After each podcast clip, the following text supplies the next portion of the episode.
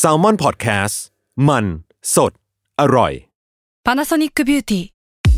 มากกว่าเครื่องเป่าผมด้วยนาโนอีเทคโนโลยีล่าสุดที่จะเปลี่ยนทุกประสบการณ์ที่คุณเคยมีนาโนอีมอยส์เจอร์พลัสเพิ่มความชุ่มชื้นให้เส้นผมหลังใช้งานมากขึ้นถึง 18 เท่า พร้อมชะลอการเฟดของสีผมสำหรับคนชอบทำสีผม ดูแลความชุ่มชื้นทั้งเส้นผม หนังศีรษะและผิวคุณ Panasonic NA0J มีเทคโนโลยีนาโนอีที่ care only you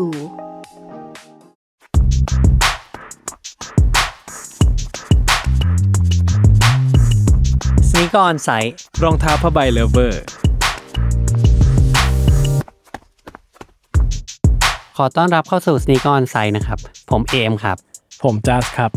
วันนี้เราจะมาคุยกันเรื่อง ตอนหนึ่งที่ เป็นเหมือนปัญหาโลกแตกประมาณหนึ่ง ของใคร ของเหล่าสนิเกอร์เฮด ไม่รู้ทุกคนหรือเปล่า เออ แล้วก็เป็นเรื่องที่เหมือนแบบ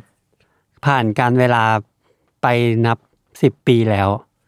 ก็ยังไม่มีแบบ perfect solution ออกมาให้ กับสิ่งนี้เลย มันคงไม่มีทางมี perfect solution มั้งผมว่า หรอ เออ คือมันมันคงไม่มีทางออกที่ทุกคนพึงพอใจแล้วก็แก้ปัญหาต่างๆ บนโลกนี้ได้หมดสิ้นอ่ะ อ่าอ่า คือผมกลับคิดว่าการที่มันแก้ปัญหาได้ไม่หมดอ่ะ มันคือมันคือสิ่งหนึ่งที่ทำให้กระแสของมันยังคงอยู่ อ๋อเออใช่ คือแต่ว่ามันแก้ปัญหาได้หมดปุ๊บทุกคนแฮปปี้ปุ๊ บ มันไม่มีกระแส เออมันก็จะลืมไป มันก็ ใช่ จะเหมือนแบบไม่มีอะไรมาให้คุยกันแล้ว ใช่ แล้วผม เออ ว่ามันก็จะทำให้ความสนใจที่คนจะมอบให้สิ่งสิ่งนั้นมันลดลงไป อ่าก็จริงนะ คือความมันเป็นความรู้สึกที่ผมเริ่มเริ่มเห็นว่ายีซี่เป็นนะ อ๋อ พอทุกอย่างมันนิ่งสงบแล้ว ใช่ใช่ใช่ อ๋อ แต่ก็มันหลายปัจจัยผมว่า อ่า แต่แค่รู้สึกว่า เออ ถ้าความรู้สึกเนี้ยก็คิดว่าเหมือนก็เริ่มเห็นจากยีซี่อะว่า เออพอมันเริ่มนิ่ง ทุกอย่างมันเริ่มเข้าที่เข้าทาง มันเริ่มไม่ต้องนู่นนี่นู่นนี่อะไรเงี้ย บางรุ่นก็มีเหลือๆซื้อได้อะไรเงี้ย อ่ามั มันทำให้กระแสความสนใจก็ลดลง คนก็ใส่ใจมันน้อยลง อ่า คิดว่า ไม่มีอะไรมาเขย่ามาหน่อย ใช่ ซึ่งเราจะพูดถึงเรื่องอะไรกันครับ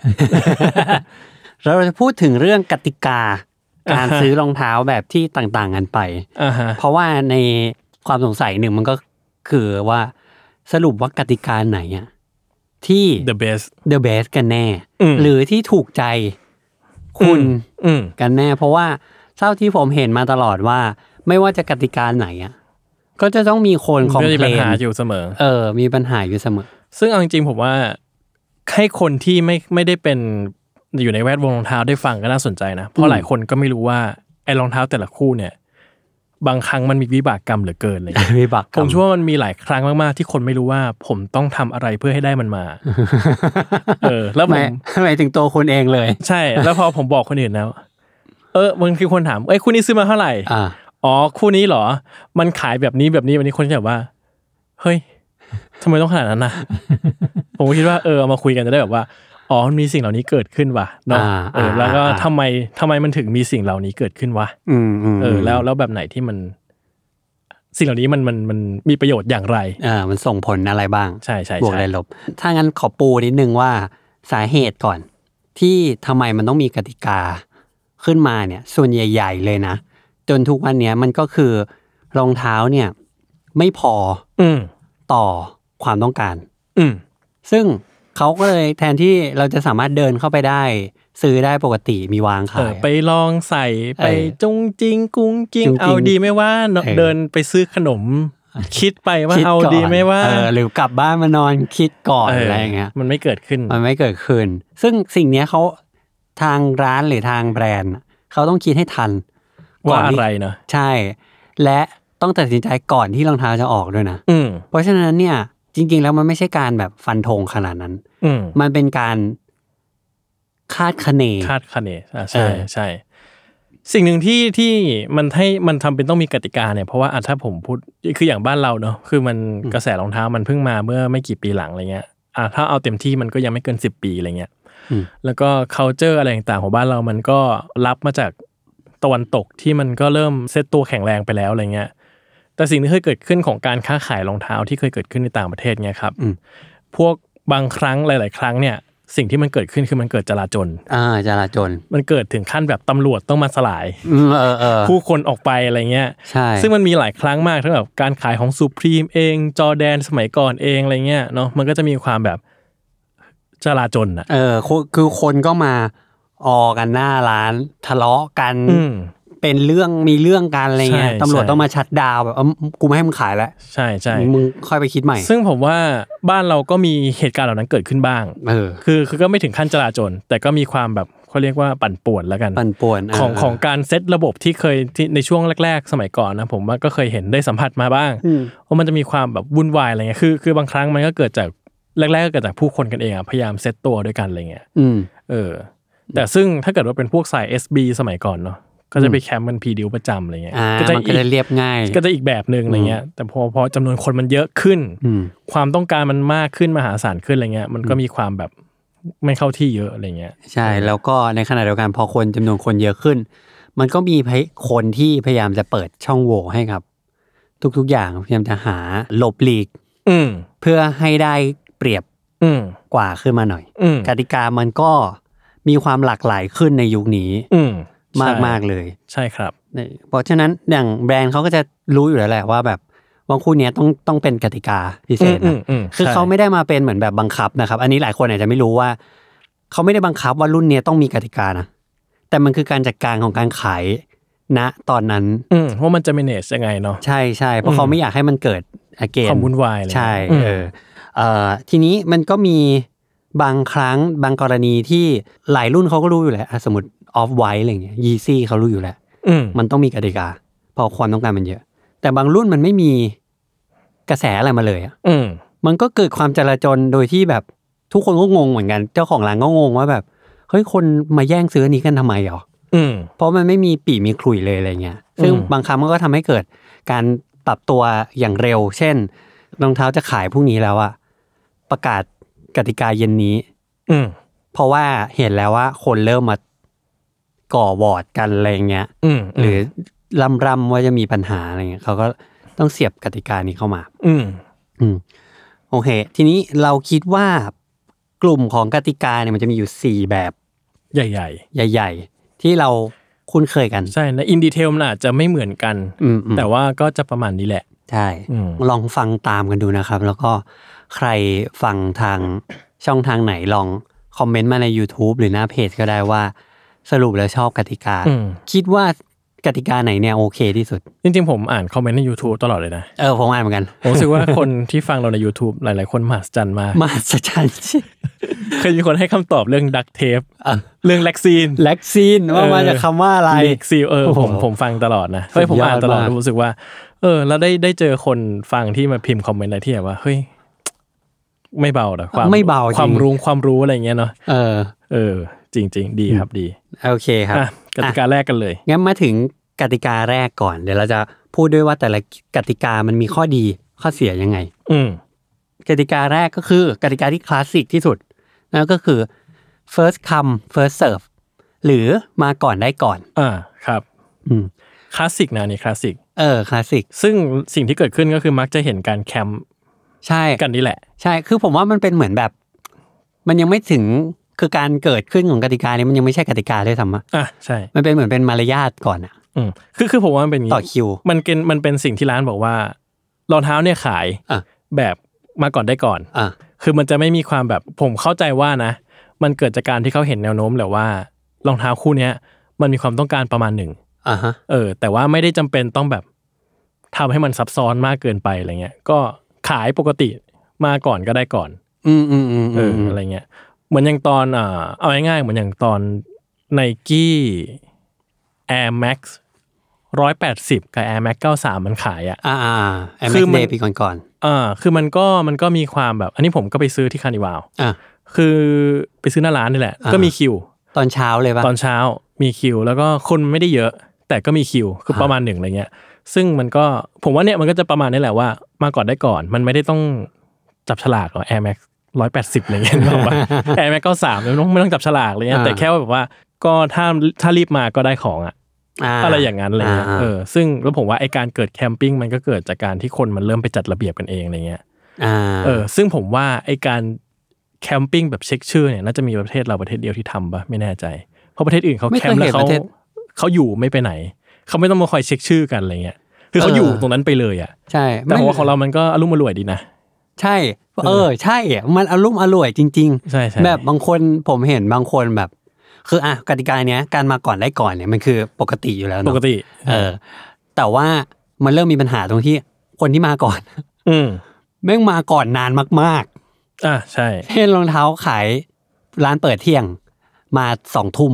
อืม ของคืนก่อนอะไรเงี้ย หรือคนที่มาล่วงหน้าสามวัน สามวัน เอออะไรอย่างเงี้ เอย อมันก็เลยต้องมีการเฝ้าระวังกันหน่อย ใช่ เออ ซึ่งในเมืองไทยเอง มันผม มีใบ อะ คิวนะ มีใบคิวอ่ะใบคิวคือทำใบคิวมันเกิดขึ้นยังไงครับลักษณะ คือมันเกิดจากการที่พอคนไปใช่ไหม อ่า แล้วเหมือนกับว่าคือพื้นที่มันไม่ได้กว้างมาก อืม ทีเนี้ยมันก็ต้องไปลงชื่อกันไว้ อืม ว่าเนี่ยมาคนแรก อืม คนต่อต่อก็มาลงชื่อต่อกันไว้อะไรเงี้ย แล้วก็ส่วนมากก็มักจะเป็นหัวคิว ที่เป็นคนคอยคอยรัน อืม เช็คชื่อทุกชั่วโมง อ่ะคิวแรกว่างั้นเถ เอ อะ อใช่อะไรเงี้ย เป็นการรักษาผลประโยชน์ตัวเอง ของตัวเองและของผู้อื่น เออ คือส่วนมากของตัวเองแหละเพราะตัวเองมาก่อน เออ ใช่ใช่ใช่ เออ แล้วทีนี้ก็เลยแบบว่าอาก็จะเช็คชื่อทุกชั่วโมงอะไรเงี้ย ระหว่างนั้นก็ใครจะไปทำอะไรก็ไปอะไรเงี้ย แล้วถ้าเกิดว่าระหว่างเช็คชื่อในตลอดคืนถ้าหายไปหนึ่งครั้งก็ถูกขีดชื่อทิ้ง ก็หลุดไปเลย ใช่ก็หลุดไปเลยอะไรเงี้ย อืม ผมเคยเจอประสบการณ์นี้ครั้งหนึ่ง หมายถึงหลุดอะไรล่ะ ไม่ไม่ประสบการณ์แบบต้องไปเช็คชื่อทุกชั่วโมง อ่ะ อะ มันเป็นยังไง ไอ้เหี้ยโคตรทรมานเลย รองเท้ารุ่นไหน ผมไม่เคยเลยรู้ป่ะ NMD อ๋ออ๋อโอเค ยุคนั้นเล ที่ ย ผมเคยบอกว่าแบบสี่เที่ยวไม่มีใครแคร์แล้วอะ คือผมไปประมาณเที่ยงคืน เสร็จ อ่ะเที่ยงคืน แล้วก็นั่งทำงานประจำเสร็จงานเสร็จไอ้เฮียไปดิบอกว่าไปดิบอกว่านู่นนี่อ่ะไปก็ได้ประมาณเที่ยงคืน ที่ไหนเนี่ย เซนทันเวิลด์ อ่าโอเค แล้วพอดีมีเพื่อนไปด้วย อ่าอ่าอ่า ก็เช็คชื่อเสร็จทุกชั่วโมงก็อ่ะ ตีหนึ่ง นั่งรถขับรถไปเพื่อนผมมันขับรถไปไง อ่า ได้ขับรถไปฮอลลี่ตรงสยามกิจ อ่า ไปนั่งเล่น เพราะมันตอนนั้นเปิด 24 ชั่วโมง อ่า อ่ะได้เวลาต้องไปเช็คชื่อแล้ว ขับ อ่ะ รถวนไปเซ็นทรัลเวิลด์ อ่า อย่างเงี้ยทั้งคืนอ่ะ จริงเหรอ ใช่ จนถึงกี่โมง จนถึงมันค่ะผมไม่แน่ใจว่าพอมันเริ่มเข้าเช้าเช้าๆอ่ะก็เริ่มตั้งแถวเป็นเรื่องเป็นราว อ๋อคือไม่ไม่ไปไหนแหละ ต้องมานั่งรอแหละ ใช่ใช่ใช่ อ่า คือห้างเปิดเออก่อนห้างเปิดอะไรเงี้ย ซึ่งก็ได้ของประมันเที่ยง อืม เพราะกว่าคิวแบบคิวแรกเขาพอห้างเปิดเขาก็จะทยอยเอาแถวส่งคนเข้าไปเทียร์ล็อตเทียร์ล็อตอะไรเงี้ย อืม เออ เนี่ย ก็ได้ของประมาณเที่ยงผมก็คิวร้อยกว่าอะไรเงี้ย แล้วมันวุ่นวุ่นวายไหม ไม่ค่อยวุ่นวายนะ แต่มันเหนื่อย คือผมก็ไม่ได้พร้อมที่จะจะไปอยู่กับมันทั้งคืนอ่ะ มันเกิดเกิดปุบปับอ่ะ อ่า ว่าเออไปก็ได้มันอะไรเงี้ย อ๋อ ก็เหนื่อยเหนื่อยๆประมาณนึงเนี้ยไม่วุ่นวายแต่ก็ ผมว่าโอเคไหมผมว่าโอเคนะผมว่าจำนวนคนที่เยอะขนาดเนี้ย เราอาจจะไม่พร้อมให้ต้องปักหลักตลอดเวลา นึกออกไหม อ่า คือถ้าเรา อ่า ต้องนั่งปักหลักตลอดเวลา แล้วด้วยจำนวนคนสถานที่ผมว่าบ้านเรามัน อ่าใช่ใช่ใช่ สเปซมันไม่ได้มีที่ให้เราแบบไปอยู่กันแบบเป็นร้อยคน ใช่ ตรงนั้นตลอดเวลา ใช่ เพราะว่าเท่าที่ผมรู้อ่ะร้านร้านรองเท้าอ่ะ ต่อให้อยู่ในห้างหรืออยู่ในที่อะไรเงี้ยเวลาคนมากองกันเยอะ อืม ๆในพื้นที่ข้างนอกที่มันไม่ใช่ของเขาแล้วอ่ะเขาก็มีปัญหากับเจ้าของที่เหมือนกันนะ อืม อืม มันเป็นเรื่องพื้นที่มันแคบคับแคบ อืมอืม คือ คือกลายเป็นว่ามันก็จะมีปัญหาเยอะอะไรเงี้ย อืม ซึ่งผมว่าก็โอเค เราก็ในฐานะคนมามันก็ไม่เหนื่อยเกินไป มันก็แวบไปทำอย่างอื่นได้ อืม แวบไปงีบได้อะไรเงี้ยหรืออย่างตอนผมเคยไปแคมป์จอร์แดนห้าที่ VAC อืม ที่หนึ่ง จะในห้าอะไรเมทัลลิก เออ Metallic Black อ่า CLG แหละ อ่า ก็ไม่ได้แต่ว่ามันก็คนมันไม่เยอะมากไงเพราะยุคนั้น คือตอนนั้นจอร์แดนมันก็คนไม่ค่อยสนใจอ่ะ เออผมผมว่ามันไม่ใช่ มันยังไม่เป็นยุคที่รุ่งเรืองฟุ่งเฟื่องฟูขนาดนี้ ถึงผมก็ไม่แน่ใจว่าถึงวันเนี้ยจอร์แดนห้าจะมีคนต้องไปคิว ไหมไม่รู้ เพราะผมวันนั้นน่ะ ผมจะได้ว่า กูไปอดหลับอดนอนทั้งคืนน่ะอยู่ตรงนั้นน่ะหน้าร้านน่ะตรงสยามใช่ตรงสยามอ่ะ แล้วก็นั่งซอยหนึ่งอะนะ เออ เพื่อจะพบว่า อ้าว มีขายเหลือถึงเย็นเลยว่ะ กูไปทำอะไร คุณไปตั้งแต่ตอนกี่โมง ห้าทุ่มเที่ยงคืนเหมือนกัน อ่า เออ แล้วก็นั่งคุยกับ ไม่ได้คุยกับใครเลยไปคนเดียวเหงาเหงา แล้วก็เล่นมือถืออะไรย่าง ๆ งี้ย เออผมก็ไม่คุยกับใคร ผมก็เดินไปเดินมา นอนตรงนู้นนอนตรงนี้อะไรเงี้ย เออ เออโคตรเหนื่อย เออ เพราะอากาศมันร้อนไง ใช่มันร้อน เหนื่อยสัสๆอะไรเงี้ย เออ เออ ก็ดีครับ ก็ถือว่าได้เคยทำ อันนี้เคยเออผมไม่เคย เออ อ่ะผมว่าอารัมพบทเท่านี้ ครับผมเออก็จริง ๆ มันก็มีการคือผมว่าไอ้การจดคิว การเช็คชื่อมันเป็นวิวัฒมันเป็นวิวัฒนาการแหละ ซึ่ง อืม ผมเองก็เพิ่งเคยได้ยินเรื่องเช็คชื่ออ ม ในเมืองไทยปีหลังๆเหมือนกัน ไม่เคยได้ยินว่าฝรั่งมีเช็คชื่ออ ม ด้วยเหรออะไรอะไรอย่างเงี้ย เออ ก็ก็มีความผันเปลี่ยนที่เร็ว ทีนี้ข้อดีข้อดีของการ first come first serve เนี่ย มาก่อนได้ก่อนคืออะไรบ้าง อย่างผมเนี่ย ผมรู้สึกว่า อันเนี้ยมันมีความชัวร์ประมาณหนึ่ง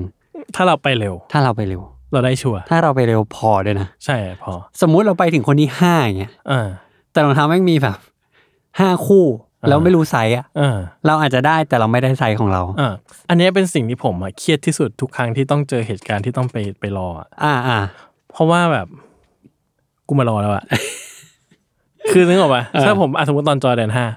ผมนอนรอทั้งคืนแล้วอะ อืม ไซส์หมดค่ะ แล้วผมแบบคือผมไม่ใช่คนที่จะเอา เอาไซส์อื่น เอาเพื่อไปขายอะ เออ คือผมจะเอาไปใส่เองอะไรเงี้ยผมแบบว่าอ้าว กูรอทั้งคืนทำไมวะ เออ เออมันผมว่ามันก็จะมีความความเครียดประมาณนี้เหมือนกันนะแต่ถ้าเกิดว่าเราไปเร็วพอมันก็พอแบบลุ้นๆกันไป ก็จะอาจแบบ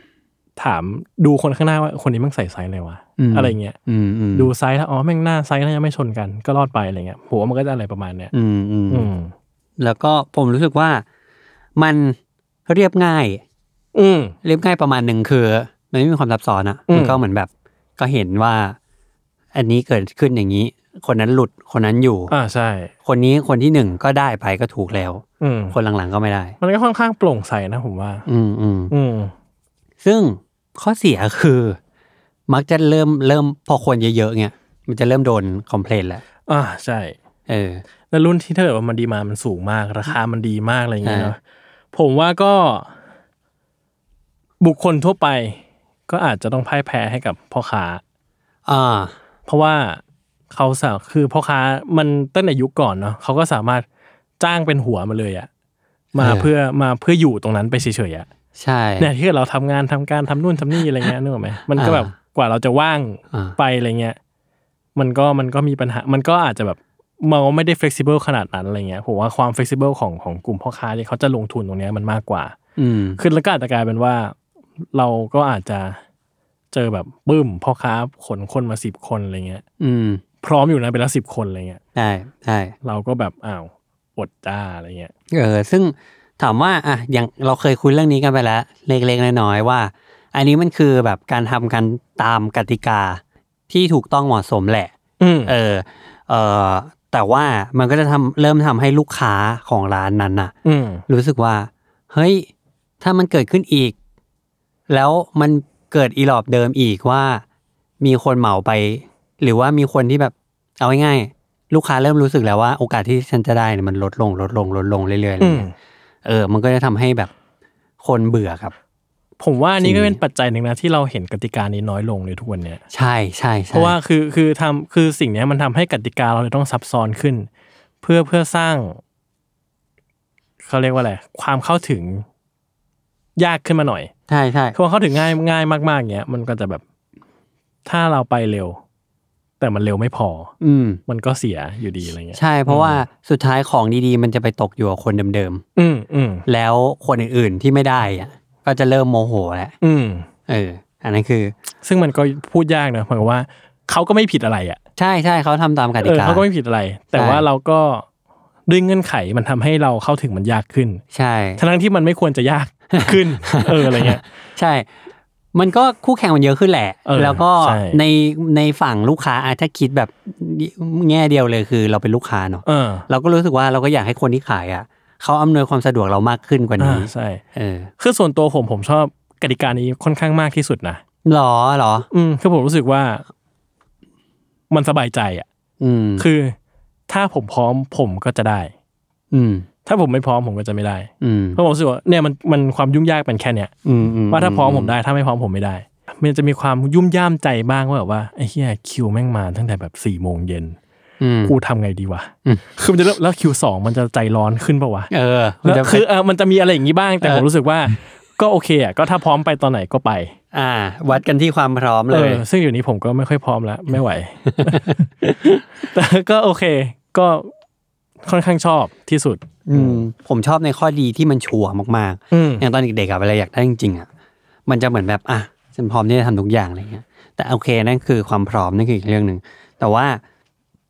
ผมชอบโมเมนต์ของการเข้าไปที่ร้านอะโดยที่ไม่รู้อะแล้วเจอ อืม เออซึ่งแต่ก่อนมันแต่ก่อนประมาณแบบต้องเป็นแบบสิบ10 ปีก่อนหน้าเนี้ย ที่ไม่ใช่เมืองไทยนะครับ มันจะเป็นแบบนั้นอะคือมันเป็นสิ่งที่เขาเรียกคำว่า quick strike อะ อืม ก็คืออยู่ๆก็โผล่มาเลย เออ แล้วนั่นก็คือ first come first serve ของจริง อืม ก็คือเห็นก่อนได้ก่อนอะไรเงี้ย อืม ซึ่งหลังๆมันเคยมีด้วยนะ มันมีอยู่ทีหนึ่งทีสองทีอะไรเงี้ย เออ ผมจำได้เป็นรองเท้า ไม่ไม่ไม่หินดีกว่า เดี๋ยวมันจะเพราะมันมีบุคคลเกี่ยวข้องเยอะแยะ เรื่องของเรื่องคือรองเท้าคู่เนี้ย จะไปเป็นรองเท้าที่ตามหากันประมาณหนึ่งเลย มันไปโผล่ที่ร้านบางร้าน ไม่ใช่แค่ร้านเดียวเลยนะ แต่ว่าเหมือนมันผิดคิวอะคืออ่ะผมแอบไปรู้ข้างในมาว่า คู่นี้ไม่ควรจะเข้ามาขายเมืองไทยด้วยซ้ำ อืม แต่ขายเหมือนแบบเข้าระบบอะไรไปเรียบร้อยแล้ว แล้วต้องขายอะ อืม เขาก็เลยต้องขายแบบที่ไม่เปล่าประกาศอะ อืม เพราะว่าไม่ให้มันผิดระเบียบ อืม เออ มันก็เลยกลายเป็นว่า เขาก็ต้องวางเลย ทันที แล้วก็ไม่มีการโพสต์ถึงด้วยนะทั้งทที่ ตอนนั้นมันก็ทุกคู่ก็ต้องโพสต์อะยิ่งคู่ที่ที่แรงๆก็ยิ่งต้องโพสต์อะไรเงี้ย อืม ก็ไม่โพสต์ก็อยู่นั่นเลย คนก็คนในกลุ่มอะก็ถ่ายรูปกันใหญ่เลยอะคู่นี้ช็อปนี้ครับ แล้วทุกคนก็เฮ้ยเกิดอะไรขึ้นเกิดอะไรขึ้นอะไรเงี้ยแล้วแป๊บหนึ่งมันก็หมดไป อืม เออ คือผมอ่ะก็รู้สึกว่าพอรองเท้าเวลามันขายแล้วมันถูก ถูกโปรโมตตลอดเวลา มันก็ทำให้ ความตื่นเต้นของการไปร้านรองเท้ามันลดลงเหมือนกันนะ อ่าใช่ใช่ใช่ คื เหมื อ อนเรารู้อยู่แล้วว่ามันมีอะไรอะ เออคือถามผมรู้สึกว่าก็ก็กึ่งกึ่งคือมันก็มีข้อดีข้อเสียคนละแบบอะแต่ผมรู้สึกว่า ผมก็ชอบฟีลลิ่งของการ ไม่รู้ว่ามีอะไรบ้างวะ อืม แล้วอยากเดินเข้าไปดูว่ามีอะไรบ้างคือมันจะได้แบบรับรู้ด้วยตัวเองณเดี๋ยวนั้นว่า เราจะได้เราจะได้เห็นอะไรบ้างอะ อืม แล้วมันจะตื่นเต้นอะ อืม คือพอเรารู้หมดแล้วว่าอ๋อเนี่ยมันมีขายอยู่ประมาณเนี้ยแล้วพอเราแบบ พอเรารู้เทียร์ว่าร้านพวกนี้มันจะขายแบบ อันนี้อยู่เทียร์นี้เทียร์มันจะแบบจะเห็นของมันก็รู้ของ เออ หมดแล้วว่า ใช่ อะไรอยู่ ใช่ ร้านไหนคือมันผมว่ามันน่าเบื่อขึ้นสำหรับผมอะไรเงี้ย อ่า แต่ก็มีข้อดีข้อเสียคนละแบบ ใช่ใช่ใช่ อืมอะไรเงี้ยเนาะ อืมอ่ะกดต่อไปครับ ครับ อันนี้เป็นแบบใหม่ ถือว่าใหม่ประมาณหนึ่ง อ่าฮะ นั่นคือกฎที่เป็นกลุ่มของการใช้ dress code อืม dress code คืออะไรครับ หมายถึงอะไร ก็ต้องแต่งกายให้ตามถูกต้องตามระเบียบที่เขากำหนดไว้ อ่า ทางผู้ขายกำหนดไว้ ทางผู้ขายกำหนด ว่าจะต้องมีอะไรยังไงบ้างถึงจะสามารถมีสิทธิ์ในการที่จะเข้าถึง อ่าร องเท้าคู่นี้ ซึ่งไอเดรสโค้ดเนี่ยบางครั้งก็ไม่ใช่ว่าใส่ครบปุ๊บแล้วจะได้เลยนะ มันคือคือใส่ครบแล้วเพื่อผ่านประการแรกไปสู่ประการถัดไป เออ ที่จะ มัน เป็น first come first serve เออ หรือบางทีก็เป็น ruffle ต่อก็ได้ อ๋อเออ ใช่ว่ะมันเป็นกฎซ้อนซ้อน ใช่ ด่านอีก ใช่ ทีห เหมื นึ อง นซ้อน อะ ด่านอีกทีหนึ่งคือมัน เออ เป็นการสกรีนในสกรีนอีกที หนึ่งซึ่งอ่ะคุณคุณ อ่ะ dress code ก็คืออันที่เราคุ้นเคยกัน ร้านหนึ่งก็คือ Atmos เนาะ อืมอ่าแอดมอสจากนี้ใช้ค่อนข้างประจำเหมือนกันเนาะ อืมอืมอืม ยุคหัวายุคก่อนโควิดแอนมอใช้ประจำเลยอะพอมันมีโควิด แล้วพอมันไม่ให้ความคนมาอยู่รวมกันละ เออ ก็จะเป็นรัฟเฟิลหมด ก็จะอีกแบบหนึ่งแหละ ใช่ เออแต่เขาก็มีอะไรเพิ่มเพิ่มเสริมขึ้นมา เอ่อ dress code ก็เอาง่ายๆคือเขาก็จะบังคับเลยว่าอย่างอย่าง Atmos ง่ายๆเลย เขาจะมีลิสต์ของรองเท้าเลย เป็น 10 คู่ 20 บ้าง 5 คู่บ้างแล้วแต่ อืม เขาพยายามร้อยเรื่องราวอะไร แต่ส่วนใหญ่จะมักจะเป็นรองเท้าที่ขายที่ Atmos เท่านั้น หรือเป็น collaboration ของ Atmos อืม เป็นการบอกว่าคนที่จะมาซื้อรองเท้ารุ่นพิเศษเนี้ย ที่ ต้อง นี่เนี่ย ที่นี่เนี่ยเอออ ม ต้องมีรองเท้าของในลิสต์เนี่ย เอออ อยู่ในอยู่ในเท้าคุณ ซึ่งตอนแรกๆที่เขาใช้กฎเนี่ย ผมแบบ อันนี้ไม่ได้ไม่ได้บอกว่ามันไม่ดีนะ อ่าอ่า แต่ผมขำแบบจนปวดหัวเลยอะก็ อ่า คือ แม่งเป็นรุ่นที่แบบว่าคุณจะไปหาจากไหน ใช่ใช่ใช่ใช่ เป็นรุ่นแบบ ใช่ตอนแรก collaboration atmos ที่แบบกี่ปีมาแล้วไม่รู้อะที่แบบมึงร้านเพิ่งเปิดที่ ไทย ไปหาจากไหนเหรอพวกเนี้ย ใช่แบบรองเท้า ใช่ ผมรู้สึกจำได้ผมจำได้ผมเป็นแบบนั้นเหมือนกัน ขำเลยผมไอ้ที่กูจะไปหาจากไหนวะ ใช่คือ แบบดักคำโอมอาดักคำพวกไปหาจากไหนในตอนนั้นอะไรเงี้ ใช่ ย รองเท้าแบบปี 2000 ต้นๆเลยเงี้ย เออ Y Air Max One Y o t e c h เงี้ยบอกโอ้โห มีคนมีในประเทศนี้กี่คนอ่ะ ใช่ ถึงสามคนหรือเปล่า อะไรอย่างเงี้ย แต่ว่าผมว่าการแบบการได้เห็นว่า เฮ้ยแอดมอนต้องมาแล้วก็ อ่าใช่ แม่งกลางไพ่นี่ว่ะ ใช่ใช่ ไพ่แบบเขาเรียกว่าอะไรอ่ะไพ่ตรวจความออเทนติกอ่ะ อืม ของแฟนแอดมอสอะ อืม เฮ้ยโอ้โหมึงถึงว่าล่ะ ถ้ามีเออถ้ามี เออ ก็แสดงว่า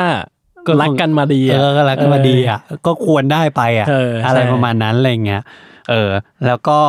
ก็เป็นประมาณนั้นแล้วก็แต่ละครั้งที่มันมีรองเท้าขายเขาพยายามจะ ปรับเปลี่ยนมันนิดหน่อย เช่นแบบ ถ้าเป็นรองเท้าเลบรอนแอดเอ็กซ์แอดมอสมันจะเป็นเขาจะพยายามให้ใส่รองเท้าบาสมาอะไรเงี้ย อืม เออถ้าเป็น Air Max เขาพยายามจะให้ใส่ Air Max แอดมอสมา อืม ก็ปรับไป ซึ่งมันก็มันคือมันจะมีรุ่นอย่างที่เราบอกว่ามันจะยากๆหน่อยอะ อืม แต่มันก็จะมีรุ่นที่มันง่าย ๆ ก็มี เออเออเออ ไม่ได้ไม่ได้ยากเสมอไป ขนาดนั้นใช่ ใช่แต่มันก็ต้องแบบเป็นคนที่ติดตามเขาประมาณหนึ่งแหละ มันถึงจะสามารถมีรองเท้าเหล่านั้นได้อะไรเงี้ยเนาะ ใช่ใช่ เออ เอ่อทีนี้จริง ๆ แล้ว dress code เนี่ยเอ่อก่อนที่จะมี Atmos เนี่ยเราเคยประสบกันมาแล้ว อืม นั่นก็คือตอนยุคย้อนกลับไปยุคของ Air Jordan เหมือนเดิม อืมของ VAC นี่ผมว่ามันคือ 11 จุดนะ 11 ใช่ปะ เพราะว่ามันคือลองมันขาย Air Jordan Air Jordan 11 ใช่ 72 10อ่ะ 11อ๋ออ่า ผมถ้าผมจำไม่ผิดคือมันคือ 11 จุด เพราะมันคือ Air Jordan อ่า ตอนนั้นเนี่ยโอ้ยกี่ปีแล้วจำไม่ได้เนาะ 11 ผมยังเรียน อยู่ นานมาก อ่ามี 5 ปีเป็นอย่างต่ำหกปีเป็นอย่างต่ ผมว่า 78 ได้ ำเออ แล้วก็มีรองเท้า Air Jordan 11 รุ่น ใช่ พิเศษมาขายที่ VAC ชื่อรุ่นว่า 72 10 อ่า เป็นรุ่นที่พูดถึงความสำเร็จที่ชิคาโกบู อืม ยุครุ่งเรือง อืม ชนะ 72 ครั้งแพ้ 10 ครั้ง อืมทั้งซีซั่น เออ ซึ่งรองเท้าคู่เนี้ย Air Jordan 11 เนี่ยก็ทำแบบเป็นรุ่น 72 10 ขึ้นมา อืม เพื่อเซเลบ a t e อะไรก็ว่าไปตามที่เขาจะผูกเรื่องมาขายเราอะเนาะเออ แล้วจำได้ว่าสิ่งที่รีควายในกติกาคือ บนตัวของผู้ที่จะไปซื้อเนี่ย ต้องมีโลโก้ Air Jordan ทั้งหมด 11 จุด สิบเอ็ดจุด ใช่ ถ้าผมจำไม่ผิดคือ 11 จุด คุณไปป่ะเนี่ย ไม่ได้ไปผม ตอนนั้นไม่มีอะไรเลยอ่ะ คือมีแต่ความอยากได้แต่ไม่มีเงินจะซื้อ เ อะไรมา เ 11 จุด เออ ผมจำได้ ผมจำได้ว่าผมเคยเจอก่อนหน้าเนี้หกจุด อ่า จะแดนหกแล้วก็หกก็ไม่ไหวแล้วอะคือตอนแรกมัน แต่ทุกวันนี้ผมว่าผมไหวนะ ใช่ใช่อ่ะอันนี้ เออ ผมแน่นอน แต่ว่าณตอนนั้นอะคือมันเริ่มจาก ผมว่ามันเริ่มจากน้อยๆมาก่อนเว้ย อ่า แบบสามจุดหรือไงเนี่ยคือ VAC นะตอนนั้นอะชอบใช้กฎนี้ครับ เออ แล้วมันมันสนุกอะ เออ มันเหมือนแบบไอ้เฮียกูอยากได้ ใช่ จอแดแต่ผม น ว่า อะยุควไระ นั้นน่ะ แฟนจอร์แดนมันน้อย อ่าอ่าอ่า คือคือยุคแบบเกือบเกือบสิปีก่อนอ่ะหรือ 5 ปีอัพขึ้นไปอ่ะแฟนจอร์แดนไทยมันเล็กมากอ่ะ อืม จอร์แดนหนึ่งในไทยมีคนสนใจกี่คู่สมัยก่อน อ่า ไหม ใช่ใช่ คือมันแทบไม่มีใครสนใจเลยอะไรเงี้ย ใช่ แล้วมันจะเฉพาะกลุ่มจริงๆ คนที่ชอบจอร์แดนอ่ะ ใช่ อย่างอย่างช่วงล็อตก่อนที่ไนกี้จะหายจากรองเท้าบาสไปนะ อืม ที่มันจะขายเบลด อืม ใช่ไหมขายฟลูเกมอะไรเงี้ยผมว่ามันก็จะมีกลุ่มคนที่แบบว่า เฝ้ารออ่ะ ม หรืออย่างห้าที่ผมไปซื้อมา มันจะมีกลุ่มคนที่แบบอยากได้มันอ่ะ แต่มันไม่ใช่แบบคนที่จำนวนมหาศาล ม อะ หาศาลเอออยาก เออ ได้ทุกอย่างเหมือนกันทุกคนเลย ใช่ อะไร ใช่ เงี้ย คือผมว่ามัน เ จะมีความแบบเป็นแฟนเฉพาะกลุ่มประมาณหนึ่งอะไรเงี้ อืมยแล้วพอ อืม กติกาอย่างเงี้ยมันทำให้แฟนพวกเนี้ยมันมันวัดกันประมาณหนึ่งว่าแบบว่าใครมันคลั่งใครหรือว่า อินกับจอร์แดนมามากกว่ากันวะ เออแล้วมันกลายเป็นเรื่องสนุกไปเลย เพราะว่าคนที่พอไปถึงหน้าร้านอ่ะเขาก็จะถ่ายรูปกัน อืม ว่าไหนไอ้คนนี้ 11 จุดมันมีตรงไหนบ้างวะ เออ แล้วก็แบบโห คนนี้แม่งแต่งคือทุกคนก็จะแต่งตัวเต็มอ่ะ เออ เพราะมันต้องใส่พยายามที่จะ โชว์มันต้องมีของให้ ต้องมี ค ข ร อบ งให้ครบอะไรเงี้ย ใช่ อย่างแบบสิบเอาง่ายๆสมมติว่า เต็มเต็มๆหน่อยอ่ะอ่า สมมติเสื้อยืด เออ มีโลโก้หนึ่งอัน อ่าอ่า อ่า ป้ายคอสมมติได้ไหม ป ไม่รู้เขานับไหมนะ อ่ไม่รู้ตอนนั้นไม่รู้ เอออ่ ะสองอันแล้วหมวกเงี้ย เออ สามแล้วเออ เออ กางเกงไม่ค่อยมีกางเกงหายากช่วงนั้น หายาก รองเท้า ต้องเลือกรองเท้าคู่ที่มีโลโก้หลายจุด เลย อีก ว่าจุด รองรองเท้าสมมติข้างละอันก็จะได้สองเป็นห้าแต่ถ้ามีข้างละสองอัน ออ เช่นมีที่ลิ้นบ้างมีที่ใต้พื้น ใต้พื้นบ้า บ้าง ง เออ เป็นเจ็ด เออ แล้วไงอีกอ่ะ ใช่ คือเจ็ดแม่งสิบเอ็ดกูจะสิบเอ็ดยังไงวะ เออ แค่เนี้ยมันก็คิดไม่ออก หรือว่า แล้วะ ใส่หมวกไปสองใบ ใส่บวก เพราะ เออทับทับกันอะไรเงี้ยหรือใส่ถุงเท้าที่มันมีโลโก้อีกข้างเป็นก้าวอะไร าปวด เงี้ย หัวเนาะ ปวดหัวเว้ยแต่ว่าพอตอนนั้นผมแม่งไม่ได้จะซื้ออะไรหรอก แต่ว่าผมแบบอยากรู้อะว่าเขาทำกันยังไงอะไรเงี้ย มันก็แบบทุกคนแม่งเหมือนแบบเหมือนแต่งตัวไปดูบาสอะ อ่า แต่จริงๆไม่ใช่แต่งตัวมาซื้อของอะไรเงี้ย อืม เออ ผมว่ารุ่นนี้ผมสามารถทำได้นะ ใช่ เออ ก็อันนั้นอันนั้นมันก็เป็นเป็นความครีเอทีฟประมาณหนึ่งอะไรเงี้ยอืม เอ่อที่มันจะมีอีกครั้งหนึ่งเนี่ยที่มันจะใกล้ชิดกับผู้คนยุคหลังหน่อยก็คือยุค Adidas Yeezy อ่า ที่กำหนดว่าผู้ที่จะจับฉลากเนี่ย ต้องมีสินค้าของ Adidas Original 3 ชิ้น เออ ก็อาจจะแบบหมวกเสื้อรองเท้าอะไรเงี้ย อ่า ต้องมีของ 3 ชิ้นถึงจะมีสิทธิ์จับฉลากอะไรเงี้ย อ่า ซึ่งปัญหาของตอนนั้นเนี่ยครับ คือมันผมว่ามัน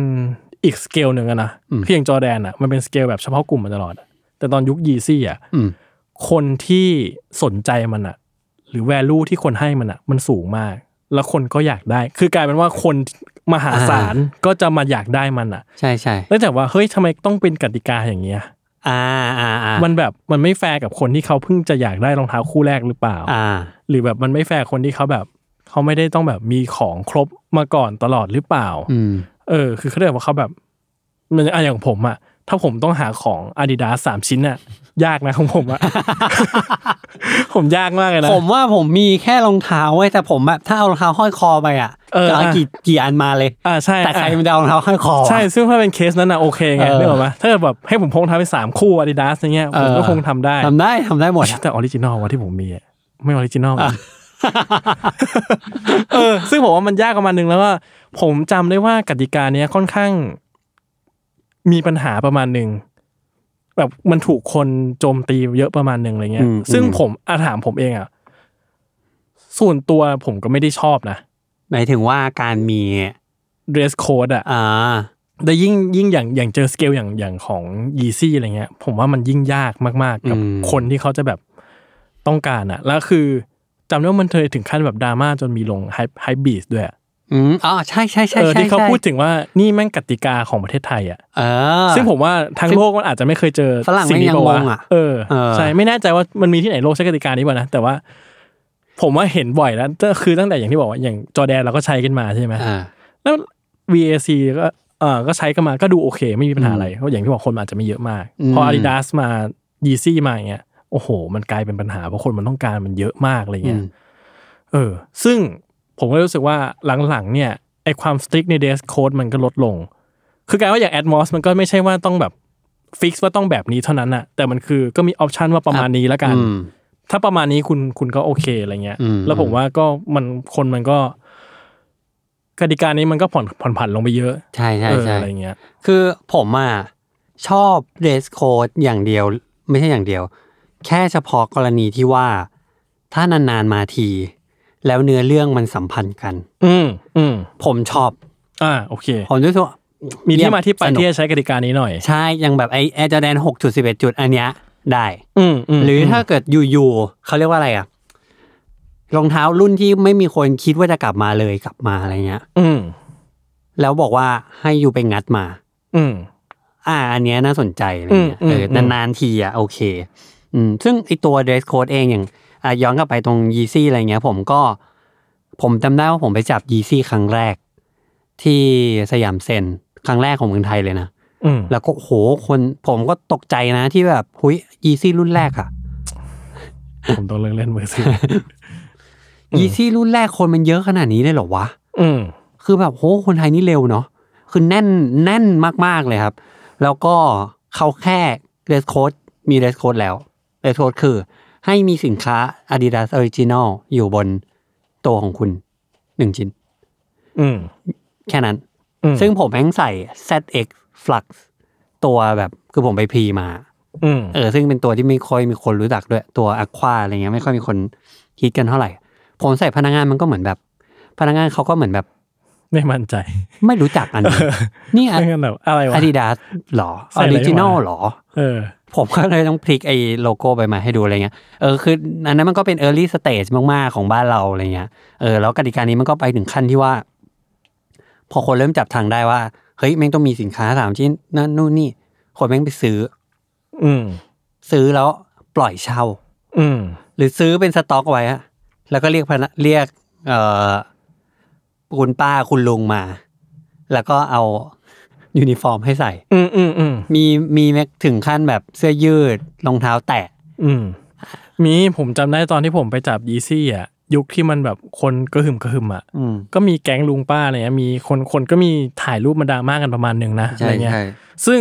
ก็ทำไงได้อะก็คือกติกา คือเขาก็ไม่ได้ทำผิดกติกา ใช่ใช่ แต่ถามว่า ใช่ ก็ก็กติกาก็มีช่องโหว่ในแบบนี้ละกัน ใช่ เออซึ่งถ้าเกิดว่าเราต้องการจะกันพ่อค้าให้มันน้อยลงเนี่ย ผมว่ามันก็ไม่ได้สามารถกันได้จริงอะ่ะ แล้วผมว่า ในทางกลับกันด้วยนะ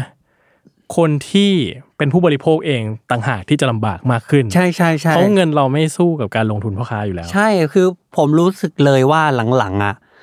ผู้บริโภคลำบากกว่า อ่า เพราะว่าพ่อค้าแม่งเหมือนแบบเขาก็คิดเป็นการลงทุนอ่ะเนาะ ใช่เขาก็เป็นการลงทุน มวลใหญ่อ่ะ ใช่ เขาก็ซื้อเดสโค้ดเอาไว้ที่บ้านเลยเป็นแบบเป็น ใช่ สิบยี่สิบชิ้นอะไรอย่างเงี้ย ใช่เตียงผมถ้าผมไม่ได้จะใส่เสื้อไปซื้อไว้ทำไมเนี่ยผมว่า ใช่แล้วก็มีหลังๆก็มีคนลูกค้ากันเองเอ่อคนซื้อกันเองปล่อยเช่าอะไรอย่างเงี้ย อืม ให้เช่ารองเท้าครับห้าร้อยสามร้อยอะไรอย่างเงี้ย แต่ว่า อืม ตอนมันก็จะมีอยู่ช่วงหนึ่งที่ที่กติกานี้เริ่มเกิดการวิวัฒนาการนั่นก็คือตอนที่แอดมอสมาใหม่ ๆ เนี่ยเขาจะมีแพ็กชื่อเอ่อวีเลิฟไนกี้ อืม มันก็จะมีรองเท้าสี่ห้าคู่อะเนาะที่แบบมันเป็นตัวเปิดร้านของขายเปิดร้านของแอดมอสก็ด้วยความที่จำนวนมันก็ประมาณหนึ่ง แล้วก็ไม่ค่อยมีคนเก็บสะสมสักเท่าไหร่ มันก็เริ่มทยอยออกสู่ตลาด secondary market แบบที่ถูกลง อืม ถูกกับป้ายเหมือนแบบใส่กันไปแล้วอะไรเงี้ยใส่จับฉลากไปแล้ว ก็กลายเป็นว่ามีพ่อค้าแม่ค้าซื้อ ไอ้พวกมือสองถูกๆเงี้ยถูกกว่าไม่ใช่ถูกๆหรอก เก็บไว้เป็นสต็อก แล้วเมื่อไหร่ที่แอดมอสเรียกกราฟเฟลอีกอ่ะเขาก็เอาเป็นสิบคู่ที่เขาเก็บไว้อ่ะไปจ้างคนนั้นมาใส่จ้างคนนี้มาใส่อะไรเงี้ย อืม เออ มันก็เริ่มเห็นแล้วว่า บางทีเราเห็น ถุงกระสอบใหญ่ ๆอะวางอยู่หน้าคิวอะ อืม ที่เป็นรองเท้าวีเลิฟไนกี้เนี่ย เหมือนของปลอมอะเต็มเป็นสิบคู่เลยอะรอให้บอทน่ะคุณลุงคุณป้ามาถึงที่งานอะที่หน้าคิวอะแล้วก็เปลี่ยนรองเท้าแล้วเดินไปเข้าคิว อืม คือมันโจ่งแจ้งกันจนถึงแบบคือแล้วตอนนั้นเขาก็ทำอะไรไม่ได้ไง ก็มันตามกติกาอยู่ ใช่ อืม ก็ทีนี้สิ่งที่มันเกิดขึ้นก็คือผมจำได้คือเอ่อ Nike Off White Presto เขาก็เป็นกฎกติกาเดิม dress code อะไรก็ว่าไป เสร็จปุ๊บ คนคนมันเยอะมาก คนมันต่อแถวเป็นงูใช่ปะ อืม มีแผงกัน เสร็จปุ๊บเขาเพิ่มกติกาซ้อนเข้าไปตอนก่อนที่ห้างจะเปิด ก็คือคือบอกตรงนั้นหน้าห้างเลยว่า ให้บอกชื่อรองเท้ารุ่นนี้ อืม แล้วคนแบบคนที่โดนจ้างมาทำงานเฉยๆก็ไม่สามารถที่จะออกเสียงได้บางคนอะไรเงี้ยบะเขาก็ถามกันตรงนั้นเลยนะ เหมือนแบบเขาคงมีชุดคำถามประมาณหนึ่งอะไรเงี้ยเดอก็อย่างเช่น แต่คำถามมันง่ายมากเลยนะ เช่น รองเท้ารุ่นนี้ชื่ออะไร มีคนตอบว่าเทสโตอะไรเงี้ย อืม เออแต่อันอันผมว่าอันเนี้ยเป็นไวรัลประมาณหนึ่งในยุคนั้นว่าแบบเฮ้ยมันมีเรื่องแบบนี้ว่ะ อืม แล้วก็ คือคือผมรู้สึกว่า อ่ะ อย่างที่ต้องย้ำไหมครับ เราไม่ได้แอนตี้กับพ่อค้า เออเออเออ แต่ผมรู้สึกว่าไอ้กติกาพวกเนี้ยมันออกแบบเพื่อให้ผู้บริโภคทั่วไปอ่ะเขาได้สบายใจมากขึ้น ใช่ใช่ ซึ่งมันเลยมันเลยมีก็คือกระบวนการหลักมันเลยเป็นการที่การพ่อค้าที่จะกว้านซื้อเพื่อไปทำกำไรต่ออะไรเงี้ย อืม เพราะว่าเนาะมันก็คือเขาก็ต้องพยายามทำให้ผู้ที่ผู้บริโภคทั่วไปได้ได้ได้เข้าถึงของบ้างไม่งั้นมันก็จะแบบ ผมว่ามันทำให้ตัวร้านเองก็จะมีปัญหาอะไรเงี้ย อืมอืมอืม ซึ่งนี่เราพูดถึงโปรกับคอนหรือยังนะ ยัง ข้อดีข้อดีของ dress code ได้แก่ ครับ เอ่ออันแรกผมคิดว่าการพ่อค้าออกไปได้ ซึ่งอันนี้ผมก็ยังไม่แน่ใจว่านี่คือข้อดีหรือเปล่าหมายถึงว่า มันจะมันก็จะมีเอ่อความคิดหนึ่งที่ผมก็รู้สึกเหมือนกันว่า ผมก็ไม่ค่อยเห็นด้วยกับอันนี้ร้อยเปอร์เซ็นนั่นคือการที่มันก็จะเริ่มเอ่อเดี๋ยวนี้มันความความเข้าใจความรู้ความสนใจมันเพิ่มขึ้นอ่ะเนาะจนมาถึงจุดหนึ่งที่ผมรู้สึกว่า โคการที่เราพยายามจะบอกว่า คนเนี้ยอยากได้จริง ๆ เพราะฉะนั้นคนนั้นน่ะ เหมาะสมที่จะได้อะ อืม มัน make sense หรือเปล่า อืม เหมือนแบบคืออ่าในยุคแรก ๆ ที่รองเท้าเริ่มบูม ใช่ผมว่าอย่างนี้พูดยากเพราะถ้าเกิดผม ใช่ บอ ไหม กว่า ผมเป็นคนต้องได้ดังมากกว่าทุกคนน่ะ เออ ผมพูดได้เปล่า ใช่ไหม ใช่ไหม เออ เออ คือผมอย่างผมรู้สึกว่า สมมติแฟน ๆ ของแอร์จอแดนเนี้ย อืม แบบเฮ้ย ฉันรู้ฉันสะสมมานาน อืม เพราะฉะนั้นฉันควรได้ จริง มันมันมีนะ คืออเอาง่ายๆมันเป็นเหมือนแบบ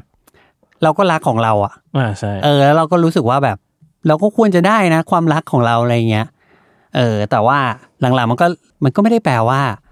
ชอบเยอะ อยากได้เยอะแล้วจะอยากจะควรได้มากกว่าคน แล้ อื่ วน ทำไมต้อง คนที่อยากน้อยได้น้อยกว่าจะไม่มีสิทธิ์เหรอ ใช่ใช่ใช่ หรือ newcomer ไม่มีสิทธิ์เหรอ ใช่ ก็มี เออ หลายคนที่เขาอยากได้เป็นคู่แรกเหมือนกันอะไรเงี้ย ใช่ เออคือเอออันนี้ผมก็เลยรู้สึกว่า การกันพ่อค้า หรือการกันคนที่อ่ะอินอเทอมก็คือ ไม่ได้อยากได้ขนาดนั้นไม่ได้เข้าใจไม่ได้เก็ตรองเท้าไม่ได้รู้เยอะขนาดนั้นนะ อืม ผมว่ามันไม่ได้ถูกเสมอไป อืม แต่ผมว่ากฎเนี้ยและกฎอื่นๆเนี่ยมันถูกออกแบบเพื่อที่จะ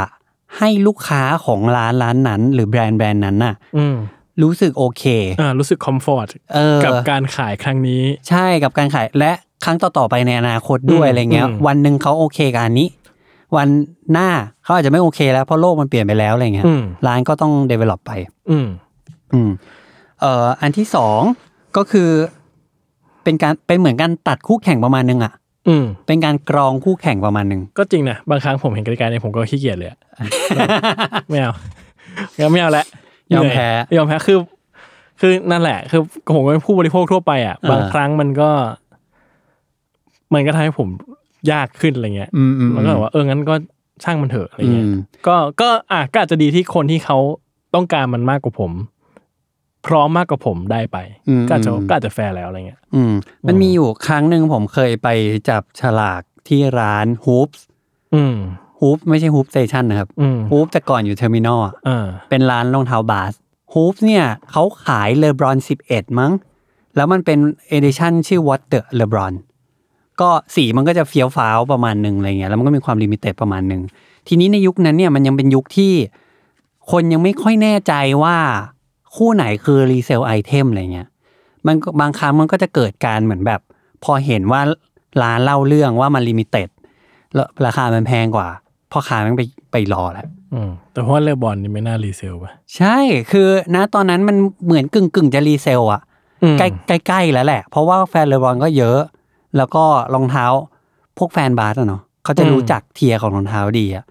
เขาก็เหมือนแบบอยากได้กันอะไรเงี้ย แต่เอาจริงๆผมว่ากลุ่มทั้งหมดอะอาจจะพอดีกันกับรองเท้าด้วยซ้ำ อืม เออ ไม่ได้ต้องมาแย่งกันขนาดนั้น ใช่ขนาดนั้นอะไรอย่างเลยทีเนี้ยร้านฮูฟก็บอกก็เลยบอกว่าโอเคงั้นกติกาเป็นงี้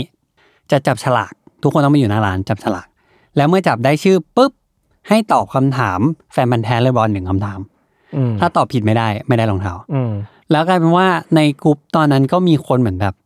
เฮ้ยติวหนังสือว่ะ อืม อะไรเงี้ย อ่านหนังสือทำกันบ้านกันอะไรเงี้ยแล้วคนพวกนี้แม่งรู้อยู่แล้วอ่ะ อืม มันก็เลยยิ่งต้องทำกันบ้านเข้าไปใหญ่อะไรเงี้ย พอผมก็เหมือนแบบ ผมก็ไม่ได้ทำกันบ้านอะไรเยอะ แล้วผมก็ไป แต่ผมไม่ได้โดนจับฉลากชื่อผมนะ แต่ว่าเท่าที่รู้คือสุดท้ายคำถามที่ถามอ่ะมันไม่ได้ยาก อืม เช่นเลบรอนใส่เบอร์อะไร อืม อยู่ทีมอะไร อืม เคยได้แชมป์หรือเปล่าอะไรเงี้ย อื มันเป็นคำถามแบบเบสิกนักกีฬามากๆอะไรเงี้ย ม เออแต่เหมือนแบบผมว่ามันทำให้พ่อค้าแม่งยอมแพ้ไม่มาเลยเว้ย ม นึกออกปะ อืม มันคงกลัวแบบ แม่งแค่ชื่อรองเท้าอ่ะ บางทีอาจจะไม่เรียกไม่ถูกด้วยซ้ำอะไรเงี้ย อืม เออเอออันนี้ก็ก็เป็นผมว่ามันเป็นการออกแบบที่ดี หมายถึงว่ากองความลำคาญใจของลูกค้าออกไปได้จริงๆอะไรเงี้ยแล้วพอถึงเวลามันก็ไม่ได้ยากมาก อืม เออ เรื่องจริงแล้วกติกาที่ดีที่สุดคือการตอบคำถาม จริง ๆ ผมว่าถ้าทุกถ้าเรามีกติกาตอบคำถามเรื่อยๆอ่ะ เออ มันจะสนุกมากเลยนะ เออ คุณนึกออกมาคือแบบ คือผมรู้สึกว่า ถ้าเกิดว่าพ่อค้าหรือคนที่ไม่ได้แคร์มันอะ อืม จะอัพความพร้อมขึ้นมาสู้กับเราอะก็แล้วแต่ อ่าใช่ คือ ใช่ อย่าง เว้ย อย่างน้อยก็เอาวะ ใช่ ก็มา คือ ฟาดฟันกันด้วยแบบ คือสิ่งที่มันไม่ใช่ แบบ ไม่ใช่แบบภายนอกอะ เออ เป็นแบบโนเลส เอ อะ อเออเออเออ มาก็มาอัพความรู้มันโนเลสมามาฟาดฟันกันก็อาจจะ ใช่เว้ย โอเคก็ได้นะ แล้วสมมติว่าเราผ่านไปสักสมมติเราใช้กติกาเนี้ยตลอดเลยผ่านไปสักปีหนึ่งอะเมืองไทยไม่ได้เป็นสนิเกอร์กูรู เออ กันหมด ซิตี้นะ จริง ถูกป่ะ พ่อค้าอะไรรู้หมดเลยไง เออ ซึ่งผมว่าดีนะ เออ เออ แล้วก็ อ่ะอันนั้นก็ก็เป็นถือว่าเป็นข้อดีของเดสโค d ดข้อเสีย ข้อเสียอย่างหนึ่งเลยมันเหมือนแบบเหมือนต้องเสียเงินเพิ่มอะ อืมผมว่ามันถูกวิจารณ์เยอะตรงที่เหมือนกับว่ามัน ใช่ ทำให้คนมันต้องไปซื้อของจากผู้จัดจำหน่ายเหล่านั้นเพิ่มมากขึ้นอะไรเงี้ย ม ซึ่งก็ก็มันก็เป็นข้อเสียที่ดู make sense ในผู้บริโภคเหมือนกันเลย ใช่ใช่ใช่ใช่ อืม สมมุติเราต้องไปซื้อ อย่างอื่นที่ไม่ใช่รองเท้าอ่ะ เพื่อที่จะได้มีสิทธิ์จับฉลากซื้อรองเท้าอ่ะ อ่ะ เพราะว่าอะไรวะ เออ เออ เออแล้วก็อีกข้อเสียหนึ่งคืออย่างที่เมื่อกี้เราบอกบอกไปแล้วว่า สมัยนี้แบบแก๊งพ่อค้าแม่ค้าเขาไว อืม เออเพราะฉะนั้นอ่าอีกครั้งหนึ่งที่ข้อเสียไม่ใช่ที่ตัวเขา แต่ข้อเสียคือ มันทำให้ระบบเองอ่ะมันไม่ได้คือสิ่งที่ระบบตั้งใจมันมันทำไม่สำเร็จ ใช่ใช่ตั้งใจที่จะคอมฟอร์ตลูกค้าอะไรอย่างเงี้ย อืม ลูกค้าที่ประจำอะไรเงี้ย อืม เออ ก็ไม่สำเร็จ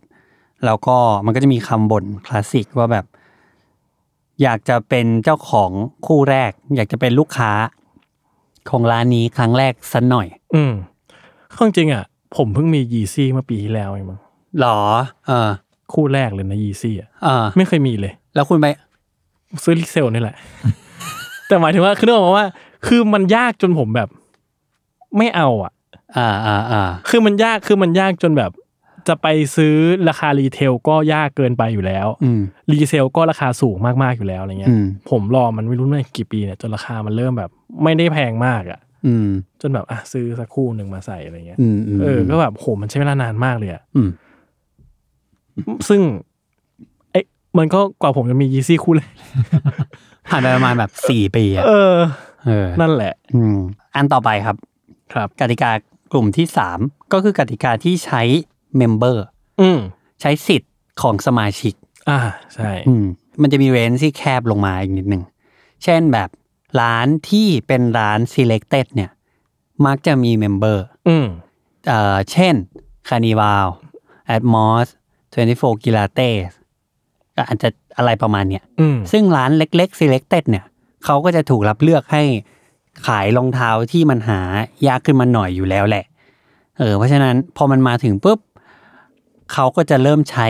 ประโยชน์ของการเป็นเมมเบอร์เนี่ยในการเลือกที่จะกรองคนออก อืม เออ เพราะว่าคือตอนแรกผมรู้สึกว่า คือเมมเบอร์ออเมมเบอร์จริงๆ มีตั้งแต่เอ่อ VAC แล้วเนาะ อืมอืมใช่ เออ ใช่ ซึ่งตอนนั้นผมก็รู้สึกว่า โห พอเป็นเมมเบอร์ อ๋อ UVC มันเป็นอย่างนี้เลย เมมเบอร์จะมีช็อตคัท า ของเมมเบอร์แยกกับบุคคลทั่วไป อ่าอ่าอ่า เออ แบ่งสต็อกเป็นสองสองก เอ อง อ ใช่เหมือนกับว่า จะมีสต็อกหนึ่งที่กันไว้ให้เมมเบอร์ อืม แต่เมมเบอร์ก็ต้องมาแย่งชิงกันนะ มม เออ อะไรเงี้ยสมมติคนทั่วไปก็ต้องรอ คือเมมเบอร์มีสิทธิ์ที่จะได้จับจองก่อน แต่เหมือนจะคงมีโควต้าเท่านี้เท่านี้อะไรเงี้ย ใช่ใช่สมมติ เอออ่ อ่าเลเซมีสักยี่สิบคู่เขาตัดให้เมมเบอร์ห้าคู่อะไรเงี้ย เอออะไร เม งี้ย มเบอร์ปันพันคนนะก็มาแย่งห้าคู่นี้กัน เออ ใช่ เออแต่ถ้าไม่ได้ปุ๊บอ่ะก็ไปเอารอบคนธรรมดาอีกทีหนึ่งก็ได้ อืม เออคือผมว่าระบบเมมเบอร์ตอนแรกผมถ้าฟังดู ถ้าฟังกันคร่าวๆมันเหมือนจะแบบ เฮ้ยเลือกปฏิบัติเหรออะไรเงี้ยเออ แต่ว่าเอาจริงๆมันคือการคืนกำไรอะ อืม กับคนที่รอยอ l กับร้านคนที่ซัพพอร์ตร้านอะไรเงี้ยร้านเขาก็มองแบรนด์เขาก็มองว่า อ่าเราก็ควรจะตอบแทนคืนไปบ้างอะไรเงี้ย เออ ซึ่งผมว่ามันก็โอเคนะ คือ การจะเป็นเมมเบอร์ของแต่ละร้านมันก็จะมีเงื่อนไขไม่เหมือนกันอะไรเงี้ย อืม ส่วนมากจะเป็นยอดซื้อเป็นนู่นเป็นนี่เป็นอะไรก็ตามแต่อะไรเงี้ย อืม ที่ก็ถ้าเกิดว่าเราเราเป็นลูกค้าเขาประจำอยู่แล้วอะผมว่าส่วนมากก็จะมีเมมเบอร์กันแหละ ถ้าไม่ใช่แบบขาจรนะ อืม แบบ อืม อุ๊ย อยู่ๆอยากได้รองเท้าคู่หนึ่ง อืม ปกติไม่แต่งเท้าผ้าใบหรอกอยากได้รองเท้าผ้าใบสักคู่หนึ่งอ่ะซื้อรองเท้าผ้าใบใส่อะไรเงี้ย อืม มันก็คนเหล่านี้มันก็จะไม่มีมันคงไม่ค่อยเป็นเมมเบอร์หรอกอย่างคนแบบอย่างพวกเราที่แบบว่าเชียร์คนนี้ไม่ สื่อ ออก แม่ง ใหม่ ทุกเดือ ว่ะ น นี่แม่งออกใหม่ว่ะอะไรเงี้ย อ่า ผมว่าส่วนมากมันก็มันก็จะค่อนข้างน่าจะได้เป็นเมมเบอร์กันหมดแหละเพราะว่าแบบยอดซื้อนิดเดียวมันก็ถึงอะ เออเออเออ คือ มัน ไม่ ไม่ ใช่ ได้ ไม่ใช่ เยอะขนาดนั้น ไม่ใช่ว่ายอดซื้อมันต่ำนะแต่ว่า เราเองต่างหากที่ใช้เงินเยอะจนมันถึ ง เออ ใช่ใช่ใช่คือมันมัน make sense ผม ใช่ รู้สึกว่ายอดซื้อกว่าจะได้เป็นมัน make sense ประมาณหนึ่ง เออ เออแล้วก็หลังๆเนี่ยเมมเบอร์มีการระบบเมมเบอร์เอาง่ายๆถ้ารองเท้าคู่นี้อ่ะออฟไว้เอาไว้แต่เข้าสามสองสามร้าน แล้วก็เราก็จะคิดแล้วว่ากูเป็นเมมเบอร์ร้านไหนว่า อืม อ่ะสมมุติว่าเป็นเมมเบอร์คานิวาลอ่ะเราไปคานิวาลแล้วกัน เราเหมือนจะได้ช็อตคัด สักนิดนึงกองคู่แข่งไปหน่อย โอกาสน่าจะเยอะกว่าที่จะได้ เสร็จปุ๊บมันก็มีการ develop ขึ้นมานั่นก็คือเมมเบอร์เองก็มีแต้ม อืม แต้มในเขาเรียกว่าอะไรอะแต้มในบันทึกของเรา อืม ว่าตอนนี้เรามีแต้มเท่าไหร่ ซึ่งแต้มนั้นมันมาจากการ การซื้อของเรานั่นแหละ การซื้อของเราอะไรเงี้ย อ่า อย่างเอ่อคานิวาเขาให้แต้มอะไรยังไง ของคานิวาลเนี่ย เหมือนว่าหนึ่งร้อยบาทจะได้หนึ่งแต้ม อ่าโอเค เออถ้าเกิดว่าซื้อพันหนึ่งก็ได้ สิบแต้ สิบ ม แต้ม อ่า เออ อะไรอย่างเงี้ย สมมติ ก็ส่วนมากเวลาคานิวาเปิดลัฟเฟิลด้วยเมมเบอร์อะไรเงี้ยก็ใช้ประมาณสิบแต้ม อ่าอ่ะสมมติเราซื้อรองเท้าคู่หนึ่งไปแล้วง่ายๆเลยอ่ะสมมติสี่พัน ก็ได้สี่สิบแต้ม สี่สิบแต้ม ก็ถ้าเกิดว่าเขารีควายการลัฟเฟิล อืม สิบแต้ม ก็สามารถลัฟเฟิลได้สี่ครั้ง อ่า อ่าซึ่งไอ กติกาเนี้ยของถ้าเกิดเป็นของคานิวาลนะ ผมว่ามันสิ่งที่ดีคือมันจะก็จะสกรีนแอคเคาท์พ่อค้าออกไปได้ ประมาณหนึ่ง อ่าใช่เพราะว่าพ่อค้าแม่งยิ่งซื้อยิ่ง คือคือแอคเคาท์หนึ่งมันจะรัฟเฟิลได้หนึ่งหนึ่งครั้งใช่ไหม เออ แต่ทีเนี้ยถ้าเกิดพ่อค้าจะเพิ่มแอคเคาท์เต็งไปรัฟเฟิลอ่ะพ่อเขาต้องพ่อค้าต้องมีสักสิบแอคเคาท์สมมติ อ่าอ่าอ่า แล้วต้องมีมีแต้มในทุกสิบแอคเคาท์เนี้ย อ่า เพื่อที่จะรัฟเฟิลอ่ะซึ่งผมว่ามัน โอ้โหมันบานปลายมากเลย มันคือการเหมือนการมีบัตรเครดิตหลายใบอ่ะ เออ แล้วผมว่าแบบในจุดหนึ่งก็คือว่า ก็ถ้าเกิดว่าจะสู้ก็เอาสิ เออเออเออใช่ใช่ใช่ ก็ ใช่ ถ้าเกิดว่าคิดว่าจะลงทุนจะสู้กันขนาดเนี้ยก็ได้อะไรเงี้ย ใช่ ซึ่งผมมันก็ยากประมาณหนึ่งผมว่ามันเป็น คือ ในมุมหนึ่งมันก็อาจจะดูแบบแหมถ้าเกิดมีเงินก็ทุ่มได้เนาะ อืม แต่ก็แบบ ผมว่ามันก็ คือมันก็ไม่ได้ใช้เงินเป็นตัววัดขนาดนั้นอะ ใช่ใช่ มันมีความยุ่งยากบางอย่างที่ที่มันทำให้การมีเงินในการจะมาทุ่มลงทุนอะมันมันก็มีกระบวนการที่ซับซ้อนมากขึ้นอะไรเงี้ยเออในแง่หนึ่งกลไกมันก็อาจจะเวิร์กอะไรเงี้ย อืมอืม ก็ส่วนมากก็ก็ผมว่ามันก็จะคนไม่ค่อยคอมเพลนกติกานี้นะเท่าที่ผมรู้สึกอะไรเงี้ย มอื อื ม ม ซึ่งถ้าเกิดว่าคุณใช้แต้มราโฟล อืม เอ่อรองเท้าคู่หนึ่ง อืม แล้วคุณไม่ได้รองเท้า แต้มก็หายไปอยู่ดี เขาก็ตัดแต้มเหมือนกันใช่ไหม ใช่ ถือว่านับสิทธิ์ ใช่ เออเอาแต้มซื้อสิทธิ์ อ่ะใช่ แต่สิ่งหนึ่งที่ผมไม่ค่อยเข้าใจก็คือเหมือนกับว่าคานิวาลอ่ะแต้มมันจะแยกระหว่างหน้าร้านกับออนไลน์ อ่ะหรอ ซึ่งผมไม่เก็ตเลยเรื่องเนี้ยว่าทำไมต้องแยกกัน หรอ เออคือเหมือนกับผมมาหลายครั้งแล้วผมถามพนักงานว่าพี่มันแยกกันเหรอเขาบอกแยกกัน อ่า คือถ้าว่าไอ้แต้มที่ผมมีในแอปเนี่ยคือแต้มที่ผมซื้อออนไลน์อย่างเดียว เออเออ ถ้าว่าถ้าเกิดผมจะมีแต้มเพื่อรับเฟิลเนี่ย ผมต้องซื้อของออนไลน์ อ่า ถ้าผมซื้อหน้าร้านเนี่ยผมก็จะมีแต้มแต่ตัวหน้าร้าน แล้วแต้มหน้าร้านเอาไปทำอะไร ก็เอาไว้เป็นส่วนลดได้ อ๋อ ซึ่งอ๋อใช่ซึ่งเราใช้เอาแต้มเนี่ยไปแลกเป็นส่วนลดได้นะ เหมือนกัน อ๋อ แต่ผมไม่เคยแลกผมก็เก็บแต้มไว้เผื่อรับเฟิลอย่างเดียวอะไรเงี้ย อ๋อ เออแต่ซึ่งผมรู้สึกว่าถ้าเกิดมันรวมกันได้มันก็คงแบบ คงเอื้อเรากว่านี้อะไรเงี้ยอย่างเงี้ยที่แบบว่าก็ก็เราก็ซื้อคือไปเดินหน้าอยากซื้อของอะเฮียซื้อออนไลน์ดีกว่าได้แต้ม เพื่อรับเฟิลคือมันจะทำให้เราคิด เยอะขึ้นกว่า เดิม ผมก็ปวดหัวกว่า เอ เดิม อสมมติอยู่หน้าร้านแล้วเฮ้ยแต่เดี๋ยวกูต้องกดออนไลน์วะ เออแม่งซื้อออนไลน์เอ้ยไอ้เช่ยออนไลน์มันไซส์หมดยัง วะ ต้องทำไงดีวะ เออเพราะเออเออเออ เออมันก็จะปวดหัวขึ้นประมาณหนึ่งอะไรเงี้ย อ่าอ่าอ่า เออ อ่าก็ต้องเหมือนแบบหมักรุกอะ แต่ไม่รู้เขาเขาอาจจะมีเบื้องหลังว่าทำไมถึงต้องทำอย่างนี้ก็ได้เลย อ่าอ่า เออ ไม่รู้เพราะอันนี้ผมก็ไม่รู้เหมือนกั เอน อ ไม่มีใครรู้ เออโอเค ข้อดีของของกติกาเมมเบอร์เนี่ย อย่างแรกเลยอ่ะเมื่อกี้พูดไปแล้ว ตัดคู่แข่งไปได้เยอะมาก อืม อืม เพราะว่าบางคนที่ เฮ้ย เราก็อยากลองลองดูเหมือนกันเผื่อได้ฟุกขึ้นมาแล้วเอาไปทำทุนอะไรเงี้ยมันก็อย่างนั้นไม่ได้แหละมันเหมือนมาลงชื่อเฉยๆเปล่าๆไม่ได้ ไม่ได้ใช่ เพราะว่ามันก็จะตัดแต้มคุณไปด้วย ใช่ เหมือนอย่างตอนอ่ะนี่ผม เลย ตอน Lady Made อะ Blazer Lady Blazer Made ready made ที่ทุกคนก็ด่วนกับอยู่ๆก็มีความแบบสุดเท่กับมันใช่ไหม อืม ถ้าผมไม่ได้อยากได้มันอะคือถ้าเป็นปกติก็จะแล้วลงชื่อขำๆเผื่อได้มาไปขายต่ออะไร เอ เงี้ย อเออ แต่ไม่เอา เก็บแต้มไว้ เออเก็บแต้มไว้กับดังดีกว่า อืมเอ เอ อ อ ข้อดีข้อที่สองคือ เป็นเหมือนการคืนกำไรเมอกีก็พูดไปแล้ว อ่าใช่ เออมันก็แบบอ่ะซัพพอร์ตทุกคนคือเขาเขา ก็ ก็ไม่ได้เหมือนแบบ ทุกคู่ที่มาซื้อจะต้องใช้แต้ม เออ ขนาด ก็อ่า นั้น แล้วก็เป็นลูกค้าก็มีสิทธิ์ที่ลูกค้าจะเข้าถึง เออ โอกาสเหล่านี้ได้ ใช่ใช่ใช่ อืม ข้อที่สามข้อดีก็คือ มันเหมือนแบบอันนี้สำหรับร้านแหละ มันเริ่มทำให้ลูกค้าติด อืม ติดร้านมีเกิดความ loyalty ขึ้นมานิดหนึ่ง อืมเหมือนผมก็ต้องเก็บแต้มไว้เยอะๆเพื่อไป ใช่ เพื่อไปรับเฟิลดัง ใช่หรือเวลาซื้อ ใช่หรือเวลาซื้ออย่างอื่น ซื้อรองเท้ารุ่นอื่นอ่ะ เ ก็ต้องมาซื้อที่นี่ เออ เพื่อเป็นการเอาเก็บแต้มเอาไว้ ใช่ใช่ เผื่อไว้ใช้ยามจำเป็น ใช่ อ่ามาถึงข้ ข้ อ อ เสี เสี ย ยข้อเสียครับ ข้อเสียข้อที่หนึ่งไม่มีเมมเบอร์ เออ มันมันไม่ได้เป็นข้อเสีย ด้วยซ้ คือผมว่ามันเป็นข้อเสียตรงที่ว่าปกติเนี่ย ถ้าเราอยากได้รองเท้ารุ่นหนึ่งเราอาจจะสามารถเลือก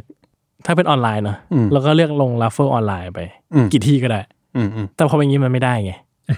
เออ เป็นข้อเสียของเราที่เรา ไม่ ก็เหมือนก็อาจจะเหลือแค่ร้านอย่างผมก็จะสามารถได้แค่คานิวาลร้านเดียวเพราะผมก็ อ่า ก็อยู่กับร้านนี้เป็นหลักอะไรเงี้ย อ่าอ่า เออก็ที่อื่นผมไม่มีอ่ะ อืม ผมจะทำยังไงได้ใช่ไหม อืมอืมอืมอืมนึกออกเอ่อข้อเสียข้อที่สองคือแต้มหมด เอออันนี้ผมก็เครียดเหมือนกัน แต่ว่าบางทีแบบดังไอ้ยคุณนี่สีนี้อยากได้จริงปะวะไม่เอาแล้วกันเดี๋ยวแต้มหมด คุณเหลือแต้มเท่าไหร่ตอนเนี้ย ไม่รู้ก็ร้อยกว่าเพราะผม ผมเก็บไว้เยอะเหมือนกัน เอ้ย ร้อยกว่าร้อยกว่า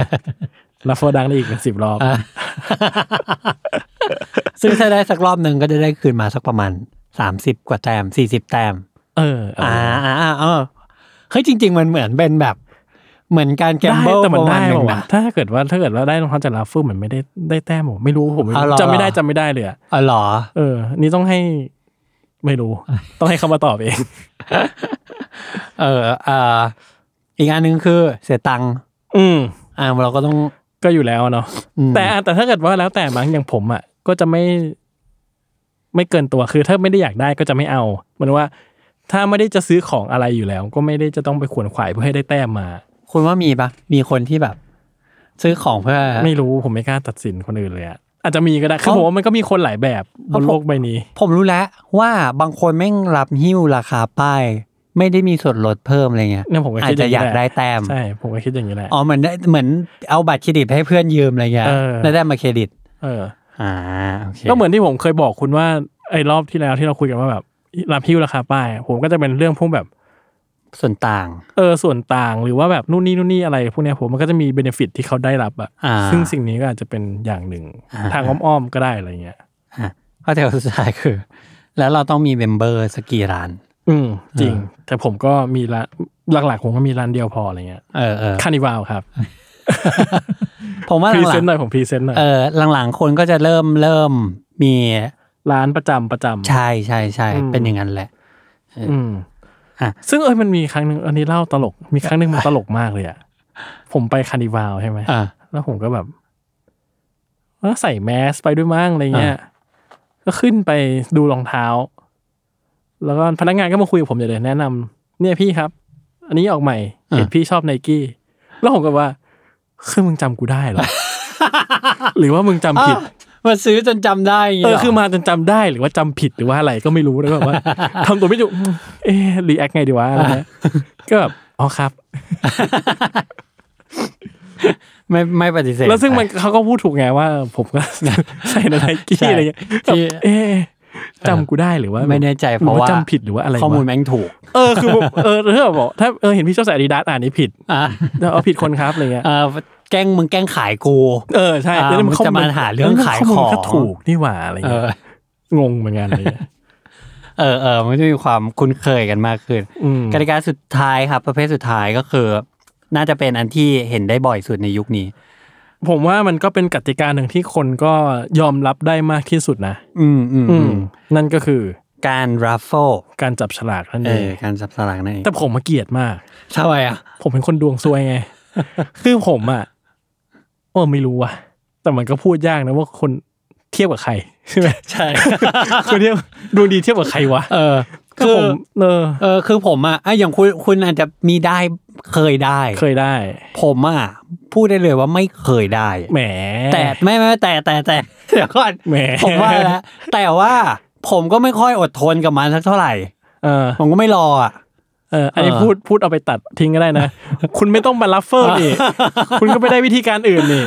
มันก็ทำงานไง เป็น เออ พาร์ทหนึ่งของงาน ใช่ซึ่งมันก็เลยคุณจะไปแควะวอรี่ทำไมกับการที่คุณจะไม่ได้ กูไม่น่าพูดเลย เอออ่านั่นแหละก็ราฟเฟลมันก็เอาง่ายๆมันคือการสุ่ม สุ่มจับฉลากนั่นแหละ ใช่ เออ ซึ่งอ่ะถ้าถ้าเราเราขอแทร็กแบ็กไปถึงต่างประเทศก่อน คือไอ้คำว่าราฟเฟลเนี่ย ผมว่ามันมาจากฝั่งอเมริกาแหละ ที่สมมติรองเท้าไอ้จอร์แดนรุ่นหนึ่งแม่งเข้าฟุตล็อกเกอร์ แล้วฟุตล็อกเกอร์แล้วแต่เมืองนะ อืม เมืองใหญ่ๆ ก็จะมีฟูลล็อกเกอร์เพียบเลย แบบหกสาขาอะไรอย่างเงี้ย อืม บางเมืองไม่มีสาขาเดียวหกสาขาไม่เข้าหกล้าน วิธีก็คือ เขาจะแจกตั๋วรัฟเฟิลคุณก็แค่เข้าไปลงทะเบียน แล้วคุณก็รับตั๋วมา อืม ถ้าคุณอยู่ในเมืองใหญ่คุณจะมีตั๋วในมือเนี่ยหกใบ อืม เขาจะโทรหาคุณ ถ้าคุณได้ คุณ อืม นอนอยู่บ้านไป อืม เออแล้วก็อันนั้นอันนั้นก็คือดัฟเฟิลในช่วงแรก ๆ ที่ผมรู้สึกว่ามันมันไอ้นี่จริง ๆ เพราะว่าอย่างที่บอกฟุตล็อกเกอร์หรืออะไรเงี้ยเขาก็ออกแบบให้คนน่ะไม่ต้องมาเกิดจราจนกันหน้าร้านนะรับตั๋วไปกลับบ้านไปเออทีนี้ดัฟเฟิลมันก็มีวิวัฒนาการพอสมควร คือผมอะถ้าจะชอบอะคือชอบอย่างเดียวที่ชอบเลยคือมันไม่เหนื่อย อ๋อใช่ใช่มันไม่เหนื่อย เออมันหมายความว่าก็คือมันใช้ดวงอย่างเดียวเลยอะ ใช่ คือบางอย่างเหมือนยีซี่เมื่อก่อนก็ไปลงทะเบียนทิ้งไว้กลับบ้านรอฟังผล เออ เดี๋ยวนี้ออนไลน์รัฟเฟอร์คือลงชื่อไว้ เออ ถึงเท่านี้เท่านี้กี่โมง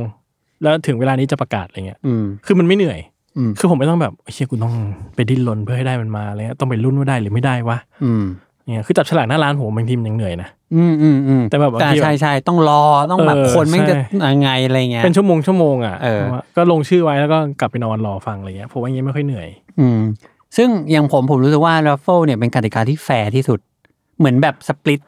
อ่ะ สิทธิ์ให้เท่า ก็ กัน ใช่ก็ใช่ แต่เป็นกติกาที่ผมไม่ชอบที่สุด ผมก็ไม่ชอบเพราะผม เพราะ ไม่ได้ ผมรู้สึกว่าโอกาสมันน้อยมาก คือพอ จริง มันง่ายมันสะดวกอะคู่แข่งแม่งเลยเยอะไง เออ เออ คนมันก็เหมือนแบบ อ่าเอาลุงป้านะอ่าเอามาเอาอีเมลมึงมาดิเอาเนี่ยเหรอ ความแค้นหนึ่งในชีวิตผมอะ คือ ตอนชอนขายอะ อ่า แล้วก็จะไปลงชื่อที่คนสมทลายอะ อ่า แล้วเหมือนคู่หนึ่งที่ได้ไซส์ผมอะ อ่ะ มันคือคนที่อยู่ก่อนหน้าผม เบอร์หนึ่งหรือไงเนี่ยเพราะแบบไอ้เฮียถ้ากูไปเร็วกว่านี้อีกสักห้าทีสิบนาทีอะ เออ กูได้ แล้วไหมคู่เนี้ย ฉลากนั้นก็จะเป็นชื่อ เอ กู อเลขนี้ก็เป็นของกูแล้วไหม เออ มันแบบแค้นอะแล้วคือมันเราเราจำเลขเราของเพราะเรามีเลขในมือไง อืม จะรู้ว่าอ๋อไอ้คนที่ได้เลขนี้ก่อนหน้าเรามันคือคนนี้แหละ อ๋อ อะไรเงี้ย อ่าอ่าอ่าอ่า เออ เออ ก็แล้วเขาก็ก็ง่ายไม่ไม่ถึงว่าเรียบง่ายเข้าใจได้ง่าย ไม่ได้ซับซ้อนอะไร ใช่ แต่ว่ารัฟเฟิลมันก็จะมีอ่ะรัฟเฟิลหน้าร้านเนาะ อืม หน้าร้านก็คืออาจจะเอา ต้องไปรอกันหน่อย เอ่อหย่อนบัตรหรือว่าลงทะเบียนอะไร เออ ต่างๆนานา หรือที่บอกว่ามีมีกติกาซ้อนนะ dress เดส code โค้ดเข้า อะไร ไป ไป แล้วก็ เออ จับสลากอีกทีอะไรเงี้ย ใช่ เอ่อแต่อีกอันหนึงที่มันแอดวานซ์หน่อยก็คือรัฟเฟิลแบบออนไลน์นี่แหละ อ่า มันก็จะเริ่มแอดวานซ์แหละอย่างที่คุณบอกอย่างที่เมื่อกี้คุณเมนชั่นว่า พอเป็นเมมเบอร์เอาแต้มไปรัฟเฟิล อืม เออ มันก็จะไม่รู้แล้วว่าเกิดอะไรขึ้นบ้าง อืม แล้วก็มาปึ้งเดียวเลยว่าได้หรือไม่ได้ อืม เออ แล้วก็ทีนี้รัฟเฟิลที่น่าจะแบบค่อนข้างมีปัญหา คือรัฟเฟิลในออนไลน์ที่คนแม่งเยอะมาก อืม โดยเฉพาะ n i k e c o m อืม เออเพราะเหมือนแบบ n i k e c o m จริงๆ มันคือระบบรัฟเฟิลนะครับ แบบเวลาเรากดเข้าไปแล้วแบบเออบางช่วง คือเขาพยายามจะแก้หลังบ้านอยู่หลายครั้งเหมือนกัน แล้วก็บางช่วงมันก็จะเป็นแบบเหมือนกดเข้าไปแล้วก็บอกว่าคุณได้เข้าคิวแล้วแล้วมันก็หมุนนะคือบางครั้งมันไม่ใช่การต่อคิว แบบต่อคิวตรงๆนะมันคือการเอาคนในช่วงเวลาหนึ่งอะเข้าไปอยู่ในสระหรือหลุมเดียวกันนะคนคนคนคนคนแล้วหยิบขึ้นมาใหม่ แล้วพอหมดช่วงเวลานี้ปุ๊บคนที่ช่วงเวลาที่มาทีหลังอะก็จะมาเข้าสู่ระบบลาโฟที่เป็นแยกๆแยกเข้าไป อีกทีหนึ่งอะไรอย่างเงี้ย อืม เออซึ่งอันนี้มันก็มันมีช่วงอย่างงั้นน่ะผมรู้สึกว่ามันไวดี ไม่ต้องมาลุ้นอะไรเงี้ย อืม แต่ทีนี้มันทำให้เกิดช่องโหว่เยอะมาก อืม เช่นแบบ เราข้อดีก่อนไหม เอออ่ะเอาข้อดีของรัฟเฟิลก่อนก็ได้ อืม รัฟเฟิลก็คือมันน่าจะเป็นสิ่งที่ถูกยอมรับได้ง่ายและกว้างขวางที่สุด คือเรายอมรับชะตากรรมเราง่าย เออใช่ ก็สุดแล้วแต่ดวงแล้วว่ามัน มันไม่ได้อะให้ทำไงอะคือแม่งไม่ได้เกี่ยวมาเร็วมาช้า เออ นู่นนี่ก็มันไม่ได้อ่ะ อืมอ่ะอันที่สองคือยุติธรรมที่สุด ก็ไม่ เทียบกับใคร เออเทียบกับอะไรดีวะ ถ้า เนาะ เทียบกับลูกเพจคุณผมว่ามันไม่ยุติธรรมเลย กับคน ลูก คน เพจ ที่ คุณ ด ที่ วง ได้ ดีมาก เออได้อะไรนักห นาวะ แล้วผมแบบไอ้เฮียแล้วทำไมกูไม่เห็นได้เลย ๆ เออ ก็อาจจะรู้สึกไม่แฟร์ เออ แต่ความจริงมันก็แฟร์อยู่นะ แต่ว่าไม่รู้โลกนี้มันก็ไม่รู้อะจักรวาลนี้มี จักรวาลนี้ มีพลังของมันมั้ง เอออ่ะมันก็เหมือนกับว่า อ่าในเชิงเทคนิคแล้วทุกคนมีสิทธิ์เท่ากันสิทธิ์นะครับ อ่า เออ มีความเป็นไปได้ไม่เท่ากัน แต่สิทธิ์เนี่ยเท่ากัน อืมเออที่สะใจผมมากก็คือตอนที่ผมได้ดีซี่ห้าร้อย อืม สีผมไม่รู้ว่าสีมันเนี่ยสีสีขาวๆหน่อยอะ เออเออเออ เออ แล้วมันก็แบบเหมือนกับว่าไซส์ผมอะมีแบบไม่กี่คู่ ไม่กี่คู่จริงๆแบบเหมือนกับพอประกาศรายชื่อมาไซส์เนี้ยแบบ อืม มีประมาณสะสี่คู่หรืออะไรเงี้ยมั้งแต่ว่าอ้าวของกูได้เว้ย อ่ะ สะใจว่ะ เออเออ เอ เอ อ อ อะไรอย่างเงี้ยเนาะมันก็ อ่าเอ่อข้อดีอันหนึ่งคือ ผมว่ามันรองรับคนได้เยอะประมาณหนึ่ง อืม คือการจัดการมันอาจจะง่ายกว่า อืมจริง ไม่ แล้ว รู้อันนี้ไม่รู้เออ ผมเข้าใจว่าอย่างนั้นเหมือนกัน เข้าใจว่าคือบางที first come first serve แบบเว็บไซต์อ่ะ เออ ก็ปวดกระบาล ปวดเลยมันแบบมันมากเกินไปอ่ะ เออผม เออ ช่วงแอดมอสขายดังที่แบบกดก่อนได้ก่อนอ่ะ อ่า ผมแบบปวดกระบาลมากเพราะตื่นมาก็เว็บล่มแล้วอะ อ่าา พอรีเฟรชได้อีกทีหนึ่งคือของหมด อ่า ผมก็ เออเออเออ ไอคนที่กดได้คือมึงไปได้ตอนไหน เออ เออ ซึ่งซึ่งเข้าใจได้นะทำไมเว็บมันจะล่มอ่ะ เพราะคนมันเยอะจริงๆ เยอะกว่าที่ระบบไม่ต้องมารองรับใน ใช่ ประจำชีวิตประจำวันอ่ะ ใช่ใช่ใช่ใช่ เออ ใช่ ซึ่งผมว่าลัฟเฟอร์มันไม่ทำให้คนไม่ต้องไปแย่งกันตลอดเวลา ในจังหวะนั้นพร้อม ๆ กันเยอะมากอะไรเงี้ย แล้วมันก็จัดการง่ายมันก็เอามาพันชื่อก็ มา อ่ะ ก็มาสุ่มเอา เออเออ เออ อ่ะข้อเสียครับ ข้อเสียคือเมื่อกี้บอกแล้วว่า ช่องโหว่มันเยอะมาก อืม แบบสมมติว่าผมนั่งในออฟฟิศเนี่ยผมก็บอกว่าลงทะเบียนให้หน่อยลงทะเบียนส่งลิงก์ไปนะลงทะเบียนด้วยใส่ก้าวใส่ก้าวใส่ก้าวใส่ก้าวอะไรเงี้ยพอมันง่ายประมาณหนึ่งมันก็ทำให้เหมือนแบบคนเริ่มที่จะหาอะไรที่มันได้เปรียบชาวบ้านไป อืม ซึ่งมันก็ทำให้มีคู่แข่งไหลเข้ามาเยอะมากเหมือนกัน อืม อืม ข้อเสียอีกอันหนึ่งคือบอทมันเก่งมาก อืมแต่ทีเนี้ยเราถ้าเคสนี้ผมว่าก็คงเป็นพูดถึงใน k e y c o m อะเนาะ อ่าใช่ใช่ใช่จะเป็นไนกี้ดอทคอมซะเยอะ ซึ่งถ้า เรื่ เป็น องบอท เป็นอื่นๆนะมันก็ไม่น่าจะระบบมัน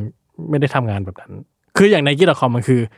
บอทมันเข้าไปแทรกตัวเข้าไปให้ อืมอืมอืม แต่ผมพูดว่าพวกที่ลงชื่อ ลงชื่อเข้าไปอ่ะ อืม ก็จะไม่ได้ผมว่าบอทไม่ได้ทำมันก็จะไม่ได้มาทำงานกับอะไรอย่างนี้ อืม อืม ไม่ค่อยแน่ใจเหมือนกัน แต่ว่า อืม อ่ะแต่ว่าอันที่มีเป็นเอาง่ายๆในกิมออกของเขาเยอะอะ คือผมว่าบอทบอทมันน่าจะฟังก์ชันกับพวก ใครเร็วใครได้ กับพวกเพิ่มอัตราส่วนอ่ะ เออ อ่าอ่าเพิ่ม แต่พวกที่ต้อง อัตราส่ ต้องต้องเอม เอ เอมลงชื่อ จัดลงชื่ออา อะไรเงี้ยมันมันน่าจะยาก